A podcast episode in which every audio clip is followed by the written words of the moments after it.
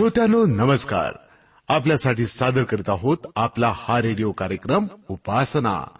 श्रोत्यानो पहाटे उगवणारा तांबडा सूर्य रंगी बेरंगी पक्षी फुलपाखर ही सुंदर सुंदर फुलं आणि त्यामुळे रोमांचित होणारं वातावरण. विशाल पसरलेल्या सागरावर नृत्य करणाऱ्या लाटा बघितल्या ना की आमची खात्री पटते. की या सर्व विशाल भव्य सुंदर निर्मितीमागे हात आहे एका महान सृष्टीकर्त्याचा. पण अजून त्याची आमची ओळख झालेली नाही. त्याच्या रूपाविषयी किंवा अस्तित्वाविषयी कितीतरी स्पष्टीकरणं आम्हाला दिली जातात. मग विश्वास ठेवायचा तरी कशावर? एवढ्याच करता आपण मन लावून आपला उपासना हा कार्यक्रम ऐका. आपल्या प्रश्नांची उत्तर मिळतील. आणि आता आता का नको ऐकायला एक भक्तिगीत?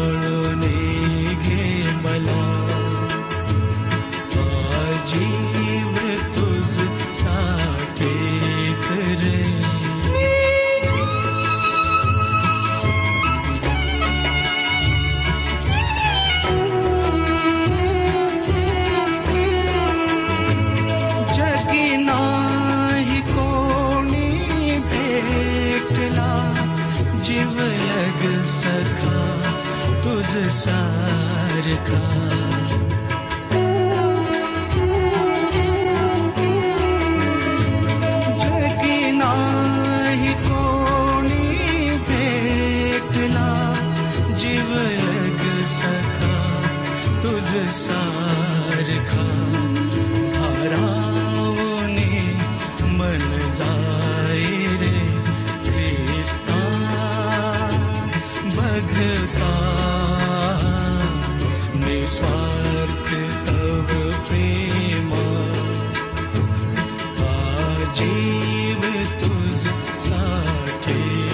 today.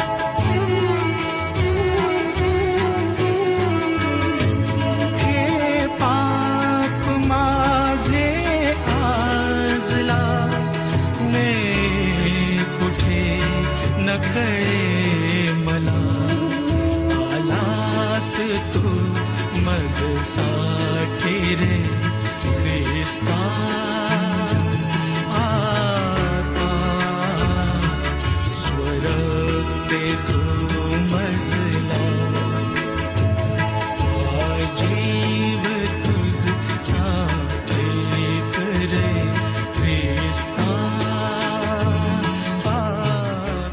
आपण प्रार्थना करूया।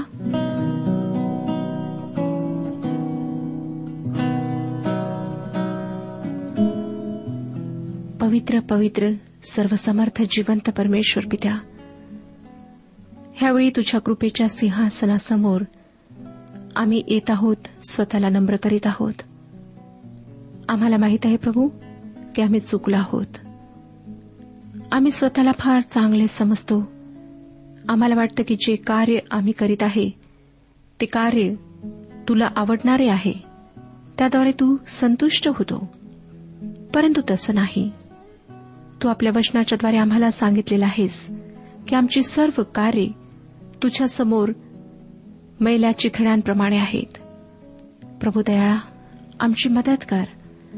की आम्ही स्वतःवर भरोसा न ठेवता तुझ्यावर भरोसा ठेवावा. आज आमची स्थिती तू जाणतोस. आम्ही शारीरिक रूपाने मानसिक रूपाने आत्मिक रूपाने रोगी आहोत. आम्हाला तुझ्या स्पर्शाची गरज आहे प्रभू. तुझ्याद्वारे आरोग्याची गरज आहे. आम्हाला तू आरोग्य पुरेव. आमच्या कुटुंबांवर आशीर्वाद पाठव. ज्या ठिकाणी भांडणं आहेत गैरसमज आहेत ते सर्व दूर कर. आपली शांती प्रस्थापित कर. जे लोक वाईट मार्गावर आहेत वाईट व्यसनांच्या अधीन झालेले आहेत त्यांना तू विशेष रीतीने स्पर्श करून त्या व्यसनांमधून सुटका दे. पवित्र प्रभू आजचं वचन आमच्याकरिता आशीर्वादाचं असं होऊ दे. हे वचन समजण्याकरिता तू आमचं मार्गदर्शन कर. आम्हाला बुद्धी पुरव. तारणाऱ्या प्रभू यशू ख्रिस्ताच्या गोड आणि पवित्र नावात मागितले आहे. म्हणून तो ऐक. आमेन. श्रोत्यानो स्तोत्रसंहिता ह्याच्या चौवेचाळीसाव्या अध्यायाला आम्ही सुरुवात केली आहे. आम्ही पाहिलं होतं श्रोत्यानो की कशा प्रकारे पूर्वीच्या सुटकेविषयी आणि हल्लीच्या अडचणींविषयी ह्या स्तोत्रामध्ये प्रार्थना करण्यात आलेली आहे. तो म्हणतो की आम्ही सतत देवाची प्रतिष्ठा मिरवितो आणि तुझ्या नावाचे सर्व काळ उपकार स्मरण करीतो. तरी आता तू आम्हास टाकिले आहे आम्हास फजित केले आहे. आमच्या सैन्याबरोबर तू जात नाहीस. तू आम्हास शत्रूला पाठ दाखवाव्यास लाविले. आमचा द्वेष करणारे आम्हास येथेच लुटितात. तू आम्हास मेंढरासारखे भक्षरूप केले आहे आणि तू राष्ट्राराष्ट्रामध्ये आमची दाणादाण केली आहे. तू आपले लोक विनामूल्य विकिले. त्यांचे मोल घेऊन आपला फायदा केला नाही. तू आम्हास आमच्या शेजाऱ्यांच्या निंदेचा विषय केले. आमच्या सभोवतालच्या लोकांच्या उपहासाचा व धिक्काराचा विषय केले. राष्ट्रांनी आमच्यावर म्हणी रचाव्या असे तू आम्हाला केले आहे. व आम्हास पाहून लोकांनी डोके हलवावे असे तू केले. माझी फजिती नित्य माझ्यापुढे आहे आणि माझ्या मुखावरील लज्जेने मला व्यापिले आहे. कारण निंदा व निर्भत्सना करणाऱ्यांचे शब्द मी ऐकत आहे. हे सर्व आम्हावर आले तरी आम्ही तुला विसरलो नाही. तुझ्या करारा संबंधाने आम्ही विश्वासघात केला नाही. आमचे मन फितूर झाले नाही. आमची पावले तुझ्या मार्गातून ढळली नाहीत. तरी तू आम्हास कोल्हे राहतात त्या ठिकाणी ठेचिले मृत्यूछायेने आच्छा दिले. जर आम्ही आपल्या देवाचे नाव विसरलो असतो व अन्य देवापुढे हात बसरले असते तर देवाने हे शोधून काढिले नसते काय? कारण तो मनातील गुप्त गोष्टी जाणतो. श्रोत्यानो आता आपण बावीसाव्या वचनापासून पुढच्या वचनांवर विचार करणार आहोत. चौवेचाळीसावा अध्याय बावीसावे वचन वाचूया. तरी तुझ्यामुळे आमचा वध सतत होत आहे. कापावयाच्या मेंढरासारखे आम्हास गणितात. श्रोत्यानं थोड्याफार प्रमाणात विश्वासणाऱ्यांचा सध्या छळ होत असला तरी हे वचन इस्रायलच्या अवशिष्ट विश्वासणाऱ्यांविषयी आहे. या संदर्भात मला तुम्हाला एक प्रश्न विचारू द्या.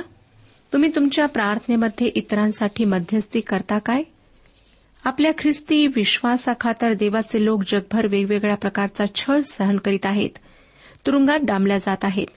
नोकरीवरून काढून टाकण्यात येत आहेत. त्यांचे हाल करण्यात येत आहेत.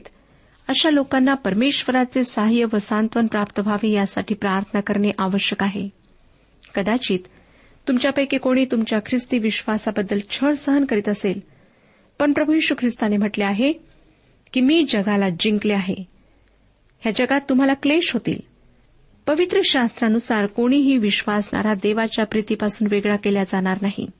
आणि मला तर वाटतं की या दिवसांमध्ये ख्रिस्ती विश्वासणाऱ्यांचा विश्वास योबाप्रमाणे असायला हवा. आम्हाला दिसतं श्रोत्यानो की सध्या मंडळ्या छळाच्या काळात नाहीत तरी सुद्धा इस्रायलचे शेष लोक छळल्या जातील. आणि ह्या ठिकाणी ह्या स्तोत्रामध्ये शेष लोकच ध्यानात आहेत. हे मला स्पष्ट आपल्यासमोर मांडू द्या. योबाचे पुस्तक तेरावा अध्याय आणि पंधराव्या वचनात आम्हाला सांगण्यात आलं आहे तो मला ठार मारणार तरी मी त्याची आस धरेन. येणाऱ्या काळामध्ये विश्वासणाऱ्यांचा जो अतोनात छळ होणार आहे त्याच्या तुलनेत सध्याचा छळ काहीच नाही. पण तरीही विश्वासणाऱ्यांनी परमेश्वराची योबाप्रमाणे कास धरून राहणे कितीतरी आवश्यक आहे. तेविसावे वचन हे प्रभू जागा हो का झोपलास? उठ आमचा कायमचा त्याग करू नको. या ठिकाणी परमेश्वराने जागे व्हावे यासाठी मारलेले आर्थ हाक आहे. परंतु देव काही झोपलेला नाही. हे लोक अत्यंत निराश झालेले आहेत व त्या भयान निराशेत त्यांना वाटत आहे की परमेश्वर निद्रिस्त आहे. जुन्या व नवीन कराराच्या मधल्या काळात इस्रायलच्या शत्रूंची त्यांच्यावर फारच सरशी झाली. तेव्हा मॅगबीज या समूहाच्या यहुदी लोकांनी त्यांच्या विरुद्ध लढा दिला. त्या काळात इस्रायली लोकांचे खरोखर फार हाल झाले. परंतु त्या महासंकटाच्या काळात त्यांचा जो छळ होणार आहे त्याच्या तुलनेत हा छळ काहीच नाही. या मॅकबी लोकांमध्ये एक याचकांचा समूह होता. त्यांना जागले असे म्हटल्या जाते. कारण ते हे प्रभू जागा हो तू का निजलास? असे म्हणून प्रार्थना करीत. कारण या काळात परमेश्वर निद्रिस्त आहे असे या लोकांना वाटत होते. परंतु एक महान मॅकबी मुख्य याचक जॉन हायकर्नस याने हा सराव थांबवला. त्याने या लोकांना विचारले परमेश्वर कधी झोपतो काय? पवित्र धर्मशास्त्रात असे लिहिलेले नाही काय की इस्रायलच्या रक्षकाला झोप लागत नाही व तो डुलकीही घेत नाही? श्रोत्यांनो अतिशय निराशाजनक परिस्थिती आली आणि परमेश्वर निद्रिस्त आहे असे तुम्हाला वाटले तरी तुम्ही अशी प्रार्थना करू नये कारण परमेश्वर कधीही झोपत नाही. त्याची नजर सतत पृथ्वीवर असते व तो सर्वांवर बारीक लक्ष ठेवतो. तो त्याच्या लोकांना नेहमीकरिता घालविणार नाही. परंतु हे स्तोत्र छळ होणाऱ्या विश्वासणाऱ्यांची एक आर्त हाक आहे. स्तोत्रसंहिता चौऱ्याचाळीस अध्याय चोवीस ते सव्वीस ही वचने आता आम्हाला सांगतात तू आपले मुख का लपवितोस आमचे दुःख व आमचा छळ का विसरतोस? आमचा जीव धुळीस मिळत आहे. आमचे पोट भूमीस लागत आहे. आमच्या साह्यार्थ उठ आपल्या वासल्यानुसार आमचा उद्धार कर. येणाऱ्या काळामध्ये इस्रायलाच्या अवशिष्ट लोकांची हीच प्रार्थना असणार आहे. परंतु आजही देवाच्या अनेक सेवकांची हीच प्रार्थना आहे की परमेश्वराचा अनुग्रह त्यांना प्राप्त व्हावा. परमेश्वराने त्यांचे सहाय्य करावे. प्रियश्रोत्यानो आमच्या विश्वासाचा खडक म्हणजे येशू ख्रिस्त याच्या नावात आम्ही स्वर्गीय पित्याकडे गेलो तर तो आम्हाला कधीही रिकामे परतवत नाही. पण त्याच्यावर आम्ही विश्वास ठेवायला हवा. तुमचा जर तुमच्या ख्रिस्ती विश्वासाखातर छळ होत असेल तर खचून जाऊ नका. कारण प्रभू परमेश्वरासमोर तुमची स्थिती आहे तो तुम्हाला अनाथ असे सोडणार नाही. त्याचे वचन स्तोत्रसहिता अडुसष्ट अध्याय एकोणीसाव्या वचनात सांगते तो म्हणजे प्रभू परमेश्वर आमचा प्रतिदिनी भार वाहतो. तुमचा होणारा छळ दुःखदायक वेदनामय आहे हे कबूल आहे. पण लक्षात ठेवा की प्रभू तुमच्या सह आहे व तो तुमचा प्रतिदिनी भार वाहतो. आता आपण पुढच्या स्तोत्राकडे वळत आहोत. ते म्हणजे पंचेचाळीसावे स्तोत्र. या स्तोत्रामध्ये येशू ख्रिस्ताच्या दुसऱ्या आगमनाचे चित्र आहे. या आधीच्या स्तोत्रामध्ये आपण त्या भयंकर छळाच्या काळात देवाच्या लोकांची सहाय्यासाठी आर्त हाक ऐकली. ती आता येणाऱ्या राजाच्या गौरवी विजयामध्ये बदलत आहे. श्रोत्यानो प्रभू यशू ख्रिस्त या पृथ्वीवर त्याचे राज्य स्थापन करण्यासाठी येणार आहे त्याविषयीचे वर्णन आम्हाला पंचेचाळीसाव्या स्तोत्रात सापडते. हे स्तोत्र तारणाऱ्या विषयीचे स्तोत्र आहे व त्याचा तसा उल्लेख इब्रिलोकास लिहिलेल्या पत्रामध्ये आहे. हे स्तोत्र देखील ध्यानपर स्तोत्र आहे आणि ते कोरह पुत्रांनी लिहिलेले आहे.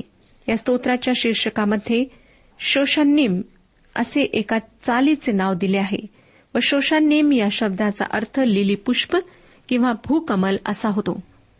तुम्हाला आठवतच असेल की प्रभू येशू ख्रिस्ताला खोऱ्यातले भूकमल व शारोनचा गुलाब म्हणण्यात आले आहे. आणि अर्थातच या उत्कृष्ट व्यक्तिमत्वाच्या येशू ख्रिस्तासाठी हे स्तोत्र रचण्यात आले आहे.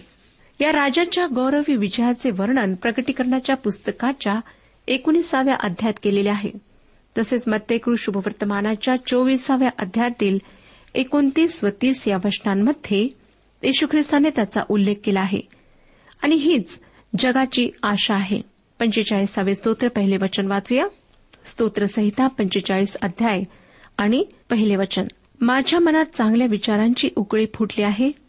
राजाविषयी जे काव्य मी रचिले ते मी म्हणून दाखवितो. माझी जीभ कुशल लेखकाची लेखणी आहे. स्तोत्रकर्त्याचा हा अनुभव अगदी सर्वसाधारण आहे. तो तुम्हाला व मलाही कित्येकदा येतो. कधीतरी मनात खूप चांगल्या विचारांची गर्दी होते आणि ते कधी आपल्या प्रिय व्यक्तीजवळ आपण व्यक्त करू असे आपल्याला होते. या स्तोत्रकर्त्याच्या मनात येशू ख्रिस्ताविषयी राजाविषयी अनेक चांगल्या विचारांनी गर्दी केली आहे आणि त्याने या स्तोत्राच्या रूपात रचले आहेत. आपण वाचूया श्रोत्यानो दुसरे वचन. मानव जातीत तू अतिसुंदर आहेस. तुझ्या मुखात प्रसाद भरला आहे. यामुळे देवाने तुला सर्व काळ धन्यवादित केले आहे. प्रभू यशू ख्रिस्ताच्या व्यक्तिमत्वाचे हे सुंदर विलोभनीय वर्णन आहे. पौलाने या गौरवशाली सौंदर्याचा उल्लेख केला आहे. आपण तो संदर्भ वाचूया. करिंद करास दुसरे पत्र तिसरा अध्याय अठरावे वचन. करिंद करास दुसरे पत्र तिसरा अध्याय अठरावे वचन.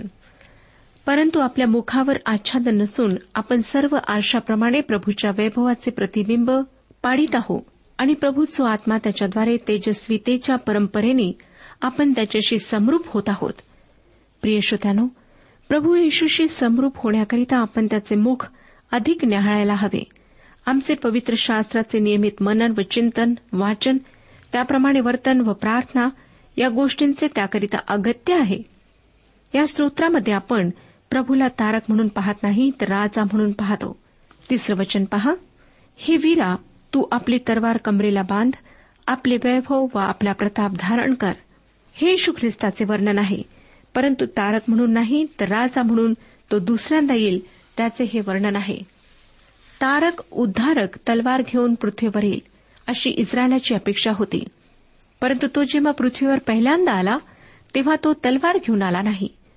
तुम्हाला आठवतच असेल की जेव्हा धार्मिक पुढाऱ्यांनी त्याला अटक केली तेव्हा त्याच्या शिष्यांपैकी एकाने तलवार उपसली आणि मुख्य याचकाच्या सेवकाचा कान कापला. त्यावेळेस प्रभू यशू ख्रिस्त त्याला म्हणाला मत्तेकृ शुभवर्तमान सव्वीसावा बावन वचनामध्ये तू आपली तलवार परत जागच्या जागी घाल कारण तलवार धरणारे सर्व तलवारीने नाश पावतील. या दिवसांमध्ये इस्रायली लोक येशू ख्रिस्ताची तारकाची वाट पाहत आहेत. तो तलवारीशिवाय शांती करण्यास येईल असे त्यांना वाटते. परंतु त्याच्याविषयी नवे वचन आम्हाला सांगते. दुसऱ्या स्तोत्राचे नवे वचन. लोहदंडाने तू त्यास ठेचशील. कुंभाराच्या मडक्यासारखा त्यांचा चुराडा करशील. दुसऱ्या स्तोत्रामध्ये येशू ख्रिस्ताच्या दुसऱ्या आगमनाचे वर्णन आहे. आणि या संदर्भात त्याचा प्रगटीकरणाच्या पुस्तकात अनेक ठिकाणी उल्लेख आहे. जेव्हा तो येईल तेव्हा त्याला जग बंड करताना दिसेल. ख्रिस्तविरोधी तेव्हा सत्तेवर असेल व तो विश्वासणाऱ्यांचा छळ करेल. त्यावेळेस न्याय व दंड यांची अंमलबजावणी करण्यात येईल आणि जगाने त्याच्या विरुद्ध बंडाळी केली म्हणून त्याला सामर्थ्य व क्रोध यांच्यासह या पृथ्वीवर यावे लागेल. आता आपण चौथं वचन वाचूया. पंचेचाळीसावा अध्याय चौथं वचन. सत्य नम्रता व न्यायपरायणता ह्यांच्या प्रित्यर्थ प्रतापाने स्वारी करून विजयशाली हो. म्हणजे तुझा उजवा हात तुला भयानक कृत्य करावयास शिकवेल.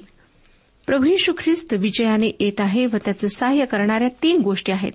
त्या आहेत नम्रता सत्य व न्यायपरायणता. या तीन गोष्टी देवाच्या राज्याच्या सार्वकालिक अविभाज्य घटक आहेत. या तीनही गोष्टी देवाचे विशिष्ट गुणधर्म आहेत.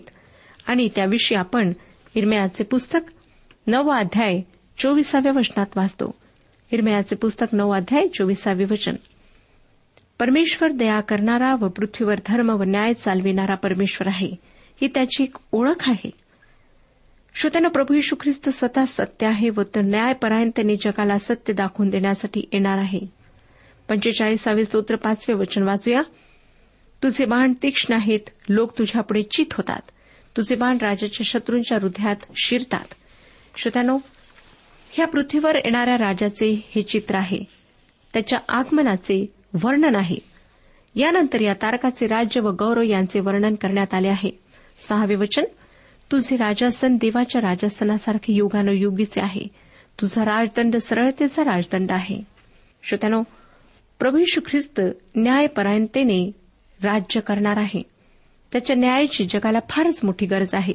येशू ख्रिस्ताने आपल्या स्वतःच्या दुसऱ्या आगमनाविषयी म्हटले जेव्हा मनुष्याचा पुत्र आपल्या वैभवाने येईल व त्याचबरोबर सर्व देवदूत येतील तेव्हा तो आपल्या वैभवी राजासनावर बसेल. ही गोष्ट जोपर्यंत होत नाही तोपर्यंत या पृथ्वीवर शांती येणार नाही. आणि देवाचे हे वैभवी शांतीपूर्ण गौरवी राज्य युगानुयुग टिकेल. आमचे पृथ्वीवरचे राज्य व राज्यकर्ते सत्तेवर येतात व काही काळातच नामशेष होतात. त्यांचे साम्राज्य नष्ट होतात परंतु परमेश्वराचे राज्य युगानुयुग टिकणारे आहे. आता आपण सातवे वचन वाचूया. तुला नीतिमत्वाची आवड व दुष्टायचा वीट आहे म्हणून देवाने तुझ्या देवाने तुझ्या सोपत्यापेक्षा श्रेष्ठ असा हर्षदायी तेलाचा अभिषेक तुला केला आहे. श्रोत्यानो ख्रिस्त या मूळ ग्रीक शब्दाचा अर्थ तुम्हाला माहीत आहे काय? ख्रिस्त म्हणजे देवाचा अभिषिक्त म्हणजे मसिहा किंवा तारक. ख्रिस्त हे येशूचे नाव नाही पण ते त्याचे अधिकृत पद आहे. तो पहिल्यांदा आला तेव्हा तो संदेष्टा म्हणून देवाचा निरोप देणारा देवाचा संदेश म्हणून आला. हा भूतकाळ आहे. या दिवसांमध्ये तो आमच्याकरिता देवासमोर महान महायाजक आहे. तो देवाच्या उजवीकडे बसलेला आहे. ही त्याची वर्तमान काळातली सेवा आहे.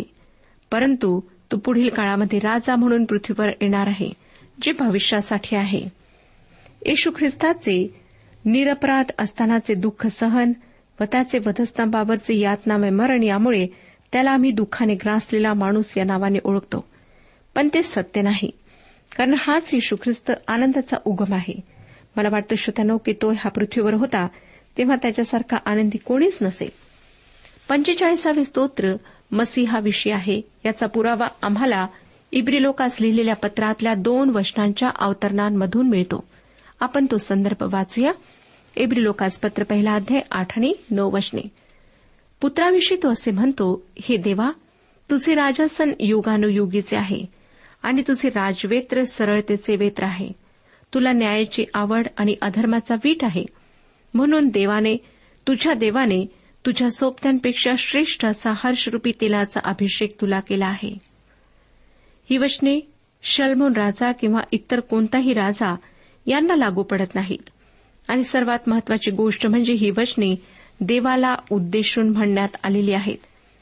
इब्रिलोकास लिहिलेल्या पत्राच्या पहिल्या अध्यायामध्ये आपल्या प्रभू येशूचे देवाशी प्रतिमा देवदूतांपेक्षा कितीतरी अधिक श्रेष्ठ देवाच्या उजवीकडे स्थानांपन झालेला उंचावलेला असे वर्णन वाचायला मिळते.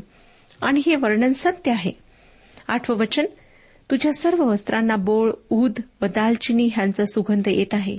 हस्तिदंती राजमंदिरातील ते तुला आनंदित करीतात. श्रोत्यानो पवित्र शास्त्र आम्हाला सांगते की आमचा म्हणजे त्याच्यावर विश्वास ठेवणाऱ्यांचा आनंद परिपूर्ण व्हावा म्हणून तो या पृथ्वीवर आला. तसेच त्याच्यासमोर जो मोठा आनंद राखून ठेवला होता. त्या खातर त्याने वधस्तंभावरचे मरण सोसले. तो आनंदाचा उगम आहे व त्याच्यावर विश्वास ठेवणाऱ्यांना निश्चितच त्याच्या ठाई आनंद प्राप्त होतो. म्हणून विश्वासणाऱ्यांचे हेच कर्तव्य आहे की त्यांनी त्याची स्तुती करावी. त्यांनी कुरकुर करू नये. यहुदा वंश म्हणजे स्तुती तरी सुद्धा त्यांनी कुरकुर केली.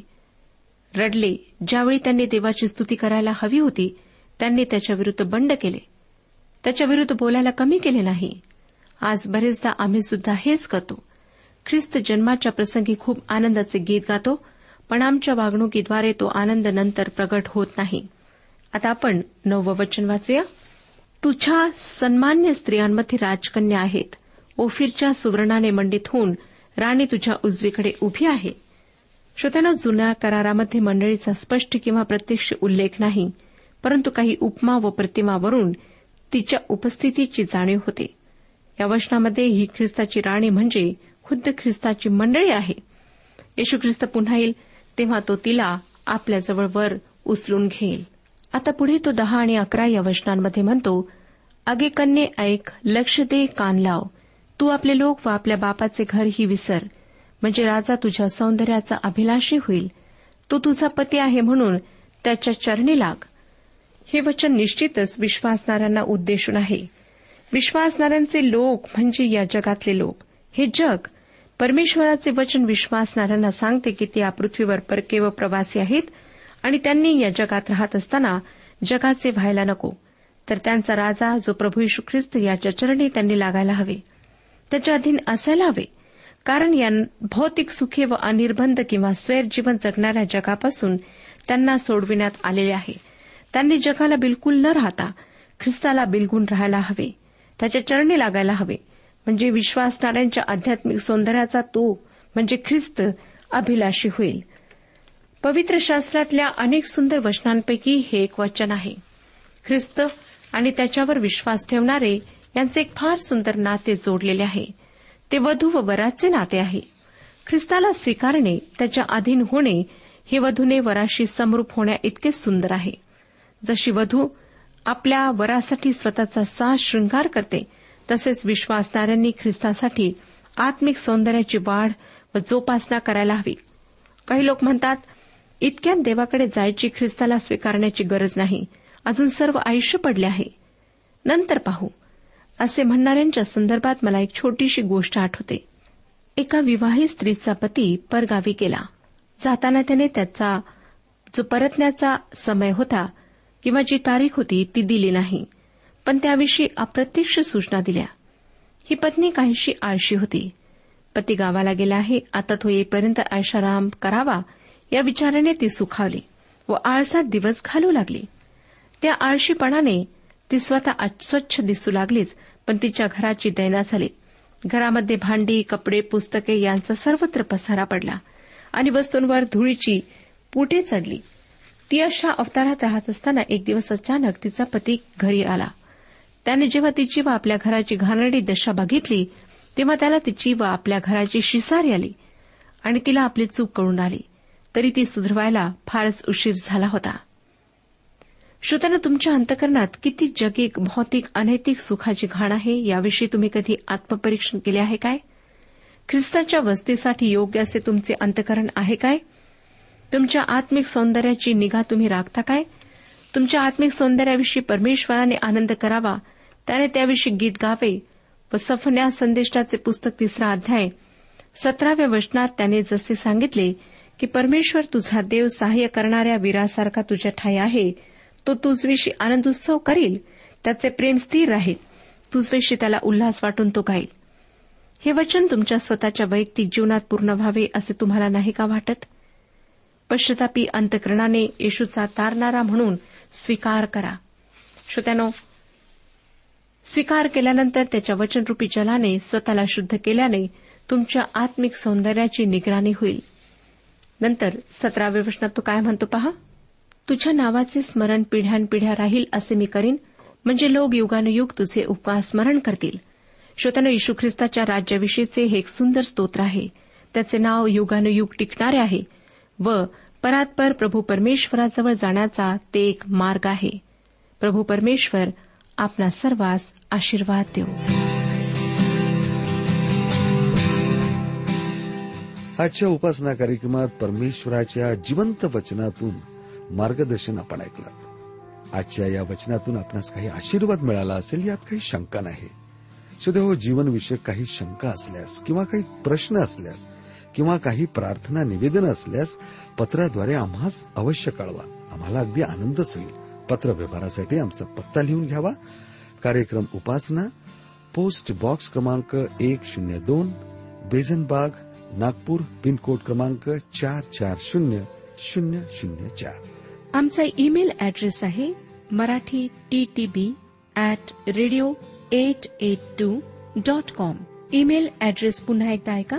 Marathi T T B at radio eight eight two dot com बरं तर आता इथंच थांबूया कारण आपल्या कार्यक्रमाची वेळही संपत आलेली आहे. पुन्हा आपली भेट आपल्या पुढल्या कार्यक्रमात तोपर्यंत नमस्कार.